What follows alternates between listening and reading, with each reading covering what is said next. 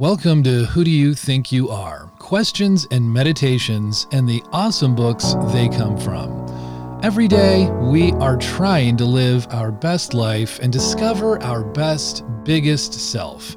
It's the inner work that creates the outer impact. Here is your quote for today Abiding faith does not depend on borrowed concepts. Rather, it is the magnetic force of a bone deep, lived understanding, one that draws us to realize our ideals, walk our talk, and act in accord with what we know to be true. I love this quote because this idea impresses on us the importance of our connectedness to everything and everyone around us. We won't see this unless we are willing to get up close, close to ourselves and our experiences. She also says it's not the existence of beliefs that is the problem, but what happens to us when we hold them rigidly without examining them, when we presume the absolute centrality of our views and become disdainful of others. Sharon Salzberg's faith, trusting your own deepest experience, is an extremely personal account of her experiences with faith. As a Buddhist, her faith is not based on an object or an external subject. She argues that true, unwavering faith can only be found in trust and courage with oneself.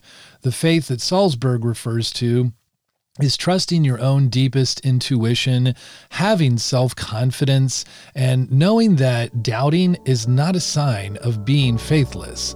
Instead, it should be seen as a key to spiritual strength. Here are your questions for meditation. When you think of the genuine people you know, are they people of faith? What makes them stand out from the people you think of as fake or inauthentic?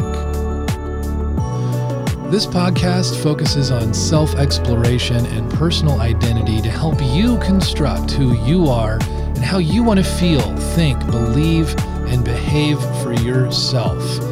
This podcast came out of a book called Who Do You Think You Are? It's available at thebigselfschool.com. We're building books, workshops, inner circles, and a healthy and whole community at the Big Self School.